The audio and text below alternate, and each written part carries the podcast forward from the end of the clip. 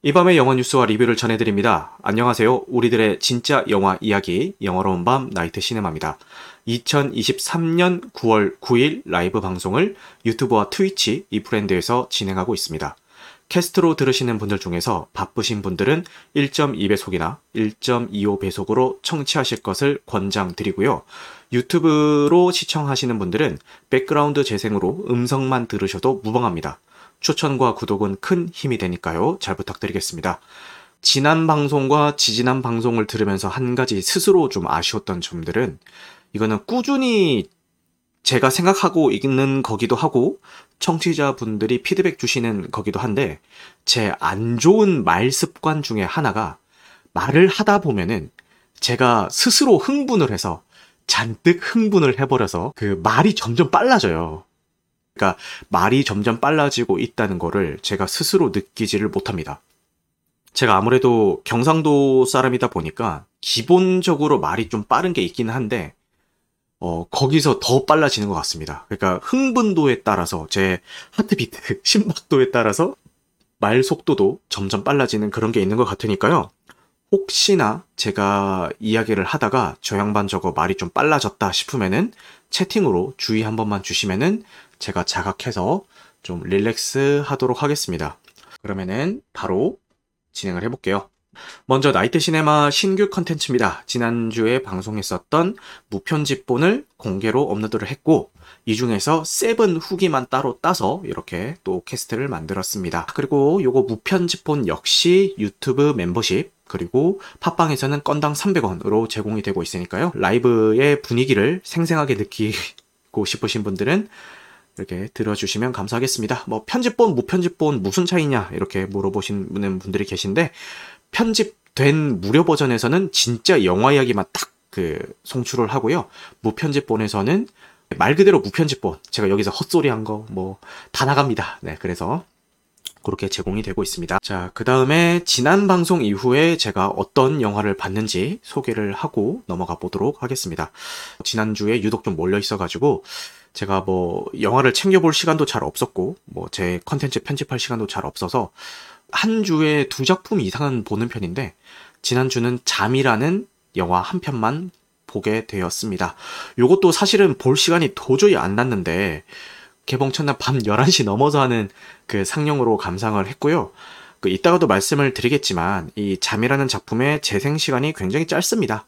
1시간 반 정도였기 때문에 11시 밤 11시가 넘어서 상영을 하는 작품이었음에도 불구하고 부담 없이 이렇게 볼 수 있는 작품이었습니다. 먼저 9월 6일에 개봉한 한국 공포 영화 잠을 감상을 했습니다. 스포일러에 예민한 작품이라는 생각이 들기 때문에 오늘 이 라이브에서는 스포일러 없이 진행이 될 예정이고요. 먼저 이 잠이라는 작품이 제일 처음에 화제가 됐던 거는 봉준호 감독 마케팅이었죠.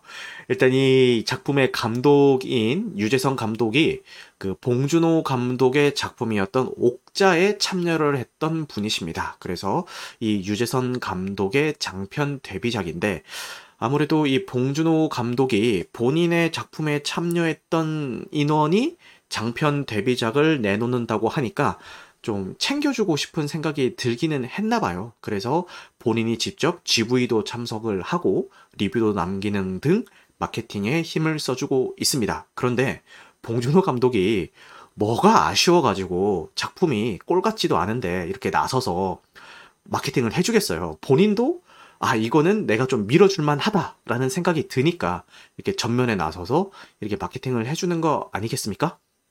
그래서 처음에 제가 이런 봉 감독의 마케팅 그 멘트 같은 것들 뭐 최근 10년간 본 영화 중에서 가장 유니크한 공포였다. 뭐 이런 마케팅 멘트들을 했잖아요. 근데 이런 걸 들으면서 그래서 이게 유니크한 공포였다라고 이야기를 한 게 그래서 이게 재밌다는 거야, 재미없다는 거야.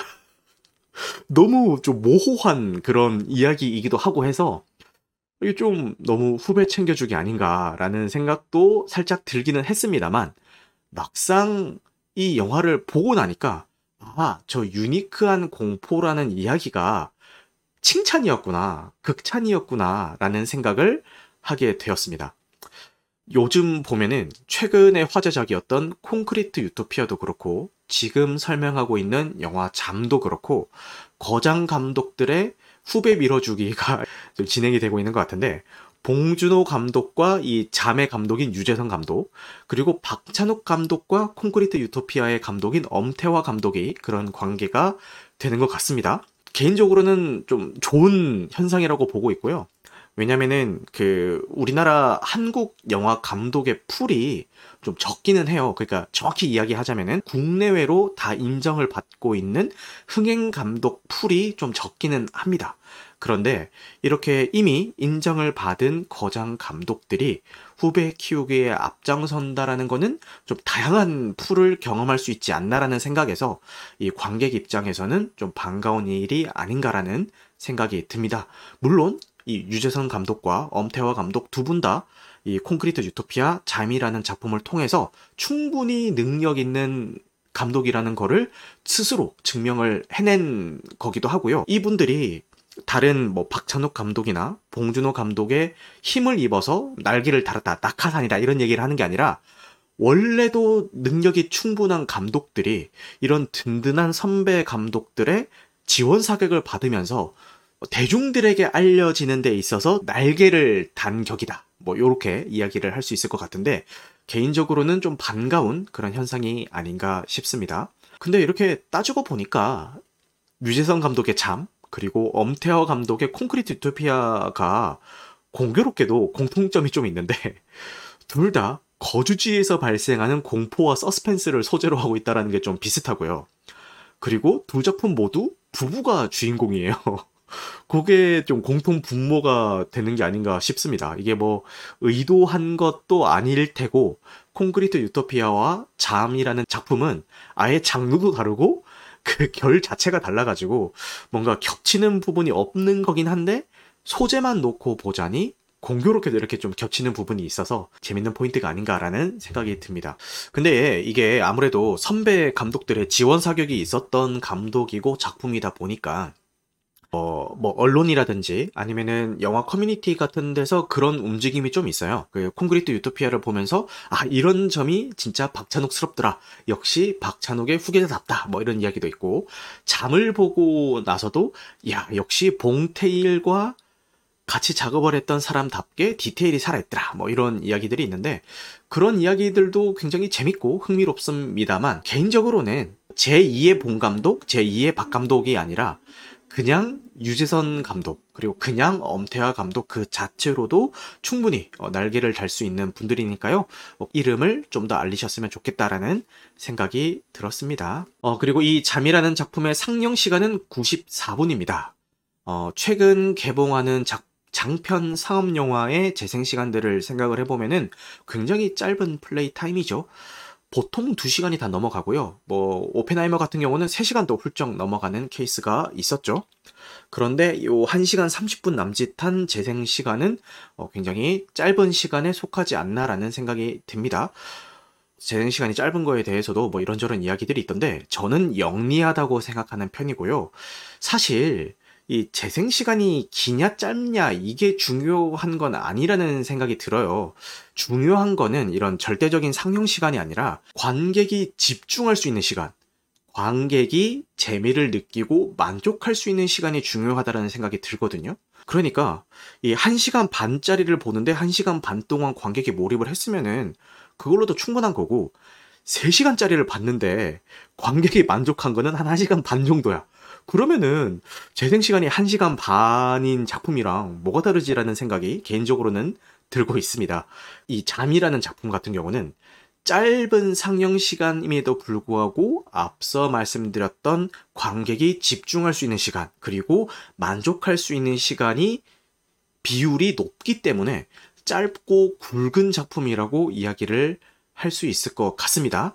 당연히 버리는 컷이라든가 아니면은 늘어지는 구간이 없이 굉장히 어, 좀 영리하게 잘 짜여져 있다라는 생각이 들었고 앞으로도 계속 제가 반복해서 언급을 할 건데 이거는 시나리오를 잘 짜서라는 생각이 들었습니다.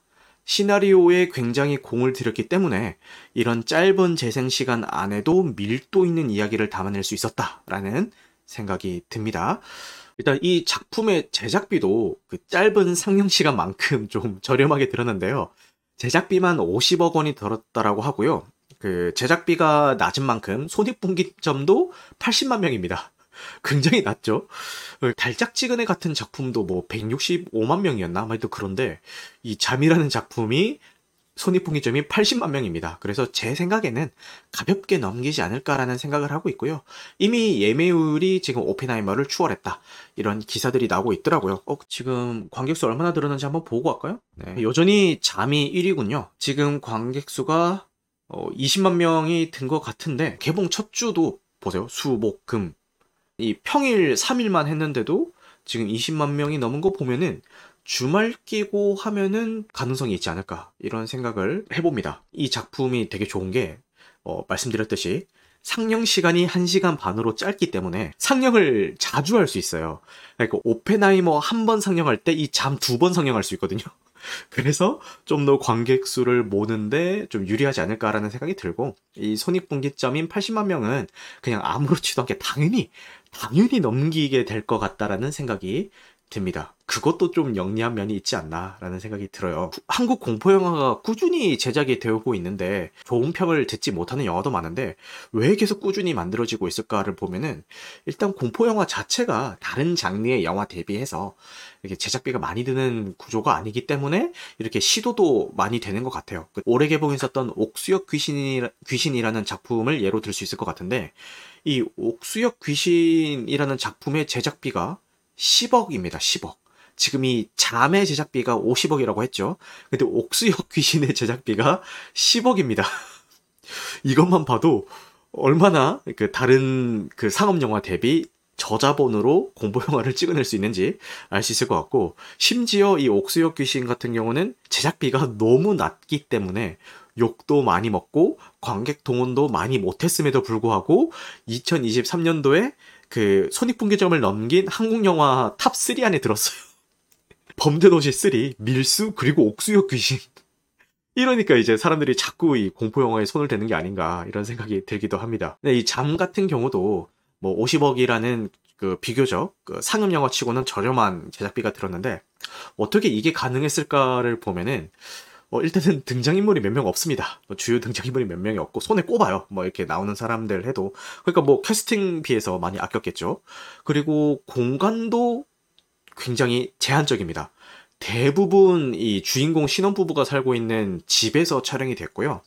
뭐 외부로 나간다 한들 뭐 몇 군데 안 다녀요. 사실 집중되어 있는 거는 대부분 그 아파트, 집에 집중이 되어 있어가지고 그리고 이거는 뭐 스포일러라서 제가 자세하게 언급은 못하겠지만 영화를 보고 나서 이 유재성 감독이랑 봉준호 감독이 같이 진행했던 GV 영상을 보면은 저렇게까지 해서 제작비를 아꼈구나라는 그런 포인트들이 있어요. 근데 이거를 여기서 언급을 하자니 좀 스포일러일 것 같은데 그거를 듣고 보니까 야, 이거는 뭐 제작비를 거의 아나바다 수준으로 아껴 쓰고 나눠 쓰고 바꿔 쓰고 다시 쓰고 그 수준으로 아꼈구나라는 생각이 들기도 했고 이렇게 제작비를 아낀 만큼 상영 시간 역시도 아나바다. 정말 버리는 거 하나 없이 아나바다 해가지고 촘촘하게 상영 시간을 가득 채운 작품이 아닌가. 제작비도 아나바다 상영 시간도 아나바다. 뭐 이렇게 어, 경제적으로 제작된 작품이 아닌가라는 생각이 듭니다. 자, 그러면은 이제 영화의 사전 정보에 대해서 설명을 충분히 드린 것 같고요. 시놉시스를 한번 읽어보겠습니다. 시놉시스는 이미 공개되어 있는 수준에서 제가 그 읽을 거기 때문에 뭐 여기서 뭐 스포일러가 포함이 된다는 된다던가 그런 건 아닙니다. 네. 행복한 신혼부부 현수와 수진. 어느 날 옆에서 잠든 남편 현수가 이상한 말을 중얼거린다. 누가 들어왔어? 그날 이후 잠들면 마치 다른 사람처럼 변하는 현수. 깨어나면 아무것도 기억하지 못하는 현수는 잠들면 가족들을 해칠까 두려움을 느끼고 수지는 매일 잠드는 순간 시작되는 끔찍한 공포 때문에 잠들지 못한다. 치료도 받아보지만 현수의 수면 중 이상 행동은 점점 더 위험해져 가고 수지는 곧 태어날 아이까지 위험에 빠질지도 모른다는 생각에 가진 노력은 다 해보는데 라는 시놉시스를 가지고 있습니다. 여기서 이야기한 신혼부부 남편 현수를 어, 이선균 배우가 연기를 해주고요. 그리고 신혼부부의 아내인 수진을 정유미 배우가 연기를 해줍니다. 어, 이 두 배우의 연기 역시도 좀 인상이 깊었는데, 뭐 그런 얘기가 있어요. 이선균 배우의 연기가 어느 작품에 나오든지 간에 좀 비슷비슷하다, 이런 얘기가 있는데, 이선균 배우의 필모를 잠깐 볼까요? 왜냐면은 그 연기가 비슷하다라는 그 의견에 저는 개인적으로 동의하지 못하는 입장이거든요. 그래서, 어, 드라마는 빼놓고, 어, 영화만 한번 보겠습니다. 자, 알포인트, 알포인트 있었고, 그리고 째째한 로맨스 있었고요. 그리고 화차, 그죠? 내 안의 모든 것, 어, 누구의 딸도 아닌 혜원, 우리 선이 끝까지 간다, 성난 변호사, 기생충, 킹메이커, 킬링 로맨스, 잠 이렇게 쭉쭉 이어지는데 여기서 보여줬던 모습들이 다 똑같았나? 저는 아닌 것 같거든요. 작품에 맞게 좀 연기를 잘 해주셨다라는 생각이 드는데 이 매 작품에서 다 똑같은 연기를 하는 것 같은 느낌을 주는 이유는 좀 알 것 같긴 해요. 성대모사로도 많이 활용이 될 만큼 이성윤 배우의 그 특유의 목소리 톤이 있잖아요. 그래서 그 톤 때문에 좀 다양한 역할을 연기를 하더라도 좀 비슷한 역할, 비슷한 연기를 하는 것처럼 좀 착각이 들게 할 수 있지 않을까라는 생각이 들기는 하지만 제가 방금 언급드렸던 이런 작품들에서 연기하는 거를 다시 한 번 더 자세히 보신다면은 어, 작품마다 다양한 모습을 보여주는 배우라는 거에 대해서 다시 한번 생각을 해볼 수 있지 않을까 이런 생각이 듭니다. 그래서 저는 되게 좋아하는 배우입니다. 정유미 배우 같은 경우도요. lovely한 이미지, 로맨스가 필요해 연애 발견 뭐 이런 데서 좋은 모습을 많이 보여줬다 보니까 로코물이나 멜로 이미지가 좀 있어가지고 이런 공포 영화에서 어울릴까라는 좀 의구심이 좀 있긴 했어요. 관찰 예능에서도 되게 예의 바르고 좀 착하고 단아하고 이런 모습이 나왔기 때문에 이런 공포 영화에 잘 어울릴까라는 생각은 좀 있었습니다. 정유미 배우는 조금 걱정을 했는데 충분히 잘해준 것 같습니다. 특히 지금 이 시놉시스에서도 이야기를 했듯이 이 이선균 배우가 잠이 들었을 때 자꾸 이상한 행동과 위험한 행동을 반복을 하니까 정유미 배우가 그 불안감에 잠들지 못한다 이런 이야기가 시놉시스에 있었잖아요. 정말 잠들지 못해가지고 쾌한 그 모습을 되게 연기를 잘 하시더라고요. 어, 어, 이쯤에서 이 공포, 한국 공포 영화를 이야기를 하니까 뭐 인상적이었던 한국 공포 영화들이 어떤 게 있었는지 이야기를 쭉 한번 하고 넘어갈 필요성이 있겠죠.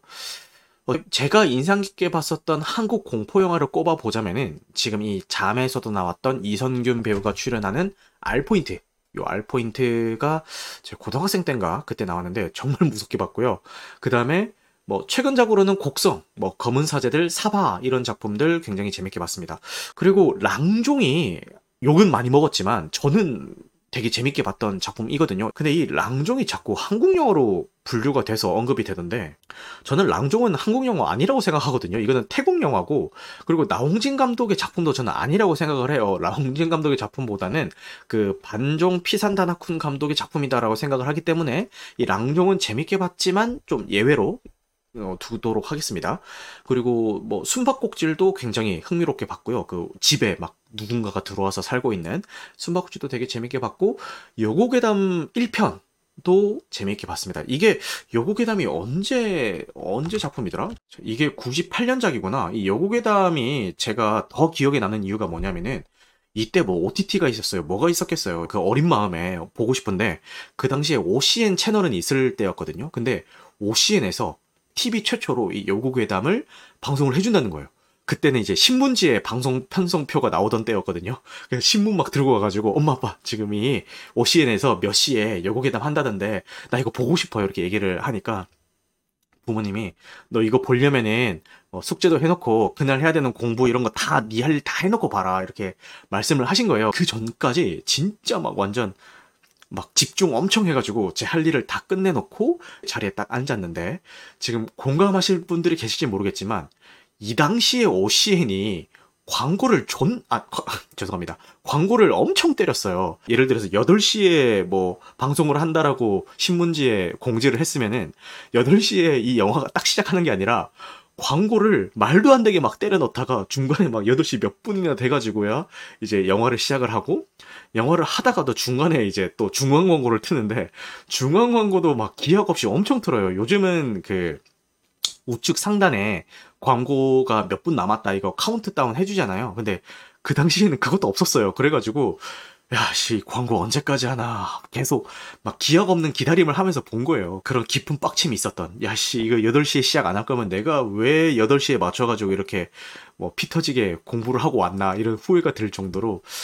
어쨌든 그렇게 봤음에도 뭐 재밌게 봤던 그런 작품이 아닌가 싶습니다. 그래서 좀 더 기억에 남는 공포 영화 같아요. 어, 그리고 뭐 쓰리몬스터라는 작품 또 옴니버스 작품이 있는데 이거 뭐 기억하시는 분들이 계실지 모르겠지만 이 쓰리 몬스터가 세 가지 공, 단편 영화를 모아놓은 작품인데 이 중에 컷이라는 작품이 있습니다. 이 컷이라는 작품의 감독이 박찬욱 감독이에요. 그래서 이 쓰리몬스터라는 옴니버스 영화에 나오는 이 컷 요것도 제가 재밌게 봤는데 뭐 이병헌 배우, 강혜정 배우, 임원희 배우가 나오는 작품인데 지금 이 쓰리몬스터를 볼 수 있는 플랫폼이 있나? 잠깐만요. 아 왓챠에서 볼 수 있구나. 이 왓챠에서 요 쓰리몬스터 볼 수 있는데 요거 아직 못 본 분이 계시다면은 다른 영화는 다 건너뛰시고요. 이 컷이라는 요 박찬욱 감독의 단편 영화라도 꼭 한번 보셨으면 좋겠습니다. 박찬욱스럽게 잘 만든 작품이니까요. 꼭 한번 보셨으면 좋겠습니다. 너무 잘 만든 작품입니다. 지금 언급했던 작품 중에서 제일 좋아하는 거는 아무래도 곡성이랑 검은 사제들 요런 작품을 제가 제일 좋아하는 것 같습니다. 공포 영화가 그 관객에게 공포를 주는 방식을 크게 한번 나눠 보자면은 깜짝 놀래키면서 공포를 주는 방식이 있고 이제 jump scare라고도 하죠. 개인적으로 굉장히 극혐하는 방식입니다. 진짜 싫어하는 방식이에요. 그러니까 보통은 뭐 갑자기 화면에 그 귀신 얼굴 같은 거 빵 띄운다든가 아니면은 뭐 사운드 효과를 이제 조용하게 깔다가 파파파밤 해가지고 놀래킨다든가 개인적으로 진짜 싫어하는 방식이거든요.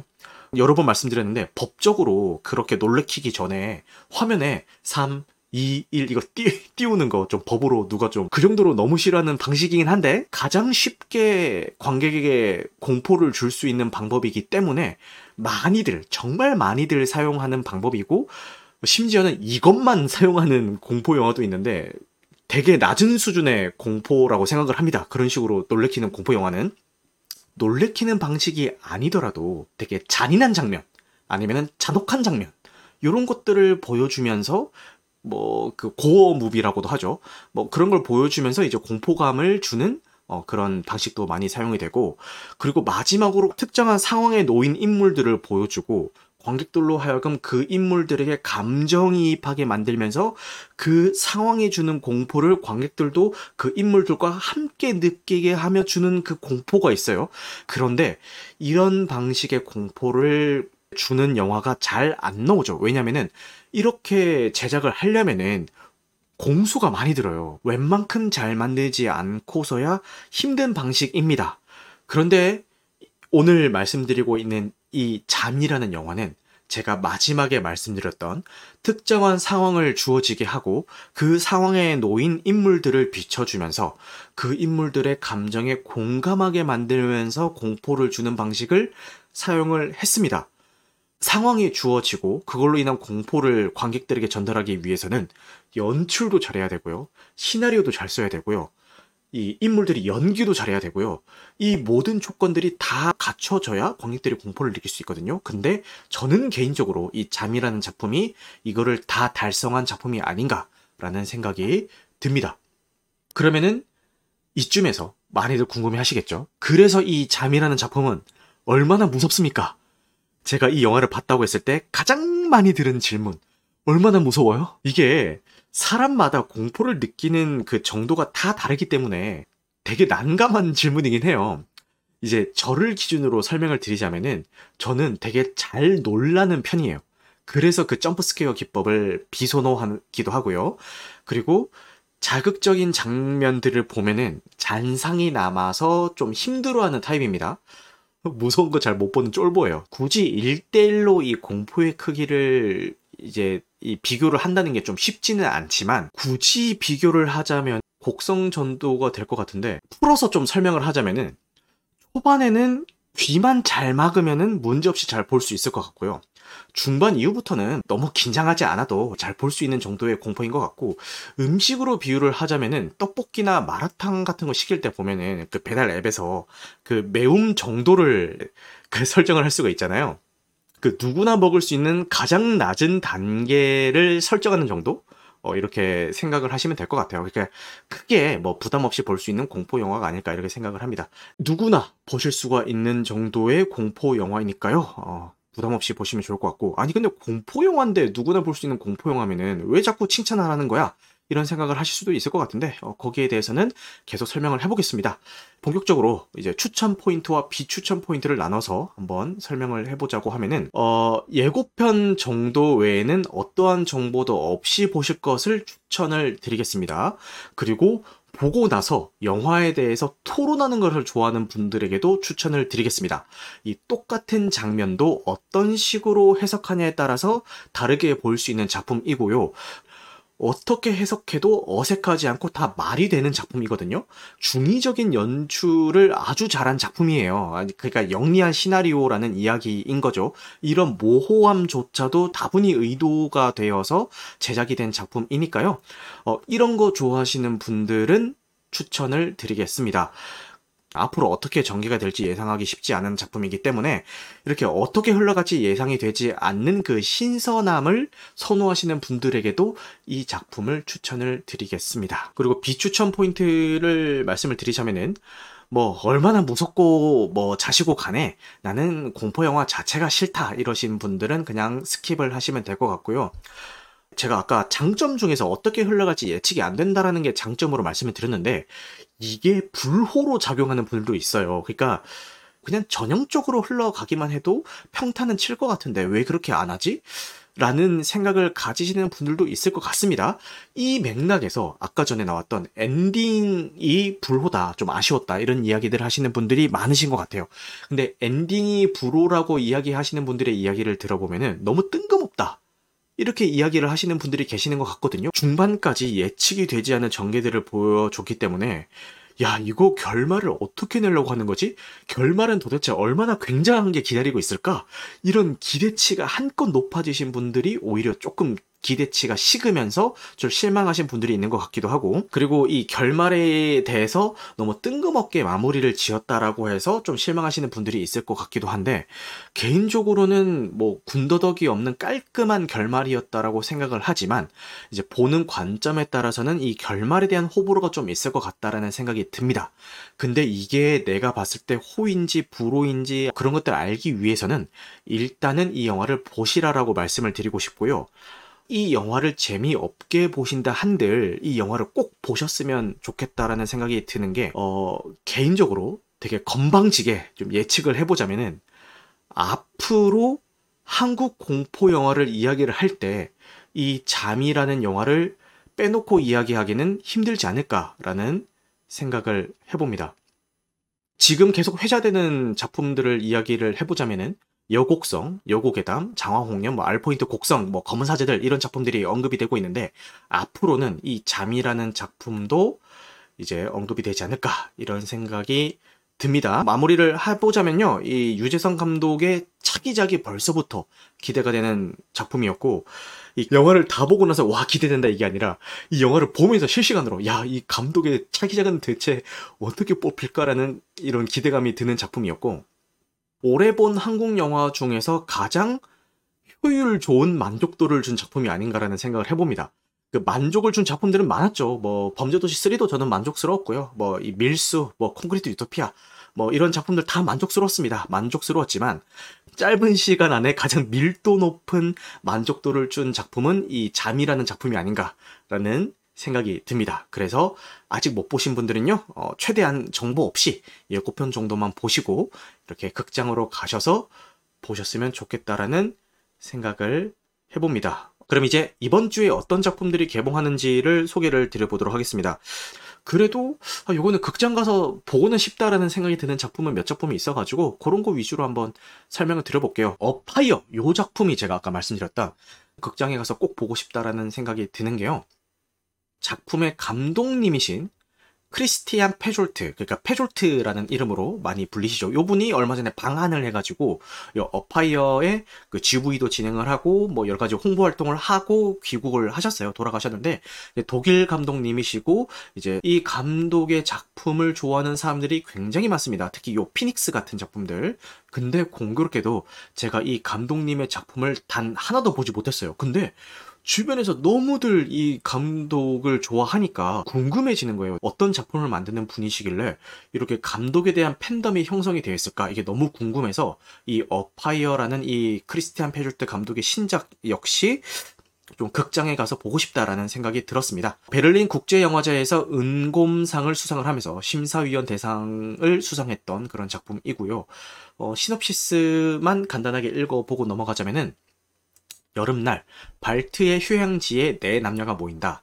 근처에서 산불이 나면서 이들은 갇히게 되고 서로에 대해서 알아가기 시작한다라는 시놉시스를 가진 작품이네요.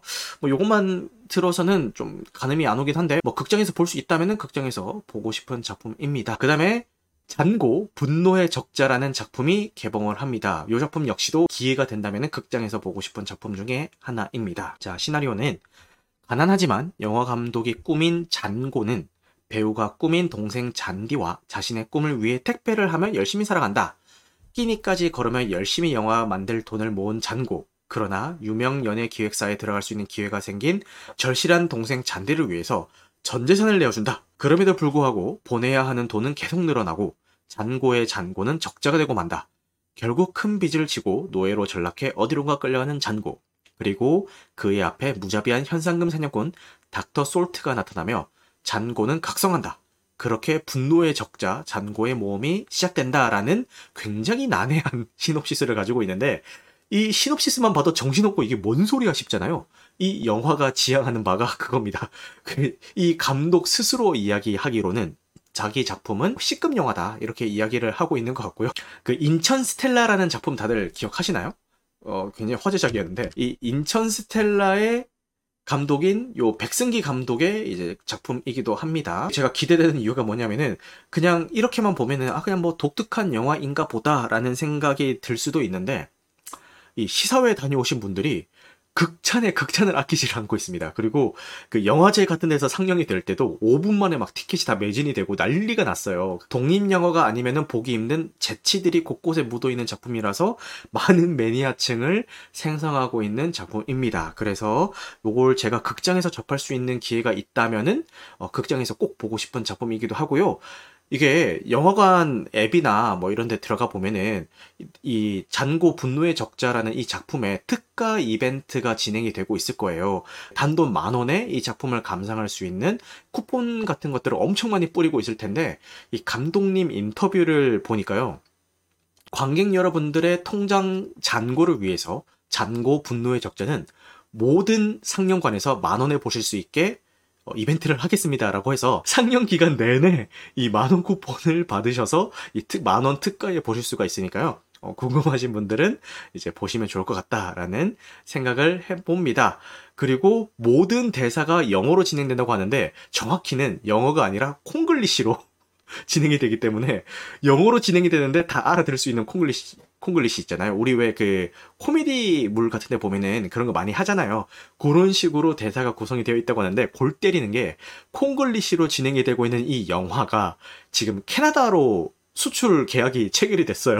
그래서 콩글리시를 영어 자막을 달아서 나가야 되는 이런 골 때리는 상황이 발생을 했습니다. 그리고 이 감독님 인터뷰를 보니까 또 골 때리는 게 영어 번역을 해야 되잖아요. 자기가 알고 있는 지인 외국인한테 그 번역 같은 것들을 의뢰를 했는데 그 지인이 직접 안 하고 본인 딸한테 그 번역 작업을 시켰는데 그 딸이 중학생이래요. 그래서 졸지에 중학생이 영어 번역을 한 그런 작품이 되어버렸습니다. 여러 가지로 굉장히 독특한 작품이기 때문에 그런 신선함을 느껴보고 싶다라는 생각에서 한번 보고 싶다라는 생각이 듭니다. 자, 그 다음에 또 넘어가서 마지막으로 제가 이제 극장에서 보고 싶은 작품인 닌자 터틀, 뮤턴트 대소동. 국내에는 닌자 거북이로 더 많이 알려져 있는 작품이죠.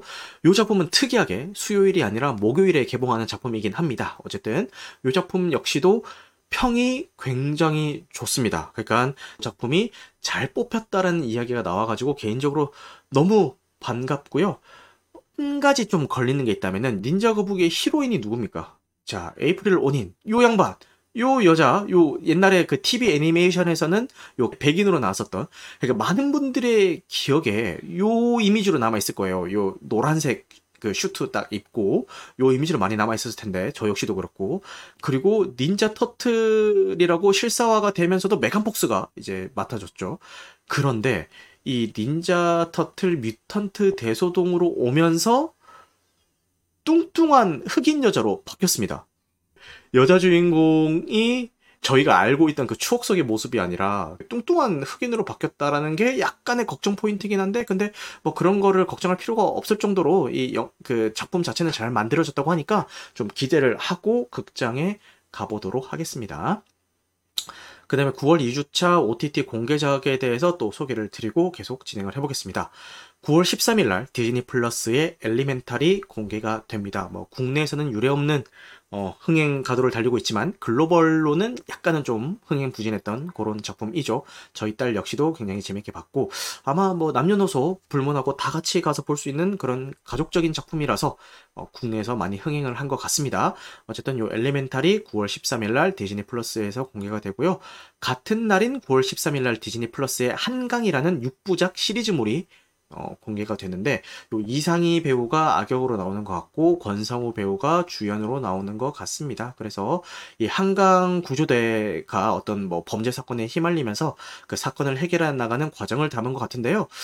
개인적으로 예고편을 봤을 때는 크게 뭐 기대는 안 되고 있던데 요즘 디즈니 플러스가 그 연간 요금제 거의 뭐 40% 이상 할인도 하고 무빙이 흥하면서 공격적인 마케팅을 하고 있는 것 같은데 과연 이 한강이 어, 무빙의 뒤를 이어서 좀 잘 흥행할 수 있을지 뭐 한번 지켜보겠습니다. 그 다음에 파이트 클럽이 9월 15일 날 넷플릭스를 통해서 공개가 되고요.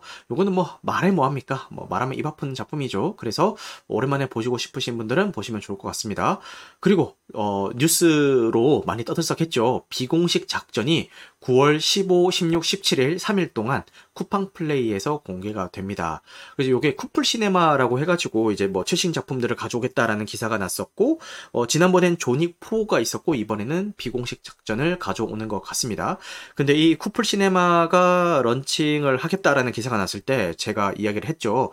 이미 극장에서 내려가기 직전에 달랑달랑한 작품이거나 극장 상영은 하고 있지만 상영한 수를 많이 확보를 못한 작품들을 가져올 것 같다라고 이야기를 했는데 아니나 다를까 뭐 거의 뭐 극장에서 내려가기 직전인 작품들 아니면은 극장에서 내려간 지 얼마 안 된 작품들을 이렇게 가져와서 마케팅을 하고 있는 것 같습니다. 지난주에는 그 넷플릭스에서 많은 작품들이 공개가 됐는데 이번 주는 왓챠에서 많은 작품들을 공개를 하더라고요. 미니언즈, ET, 야, 왓챠에서 ET가 공개가 되네요.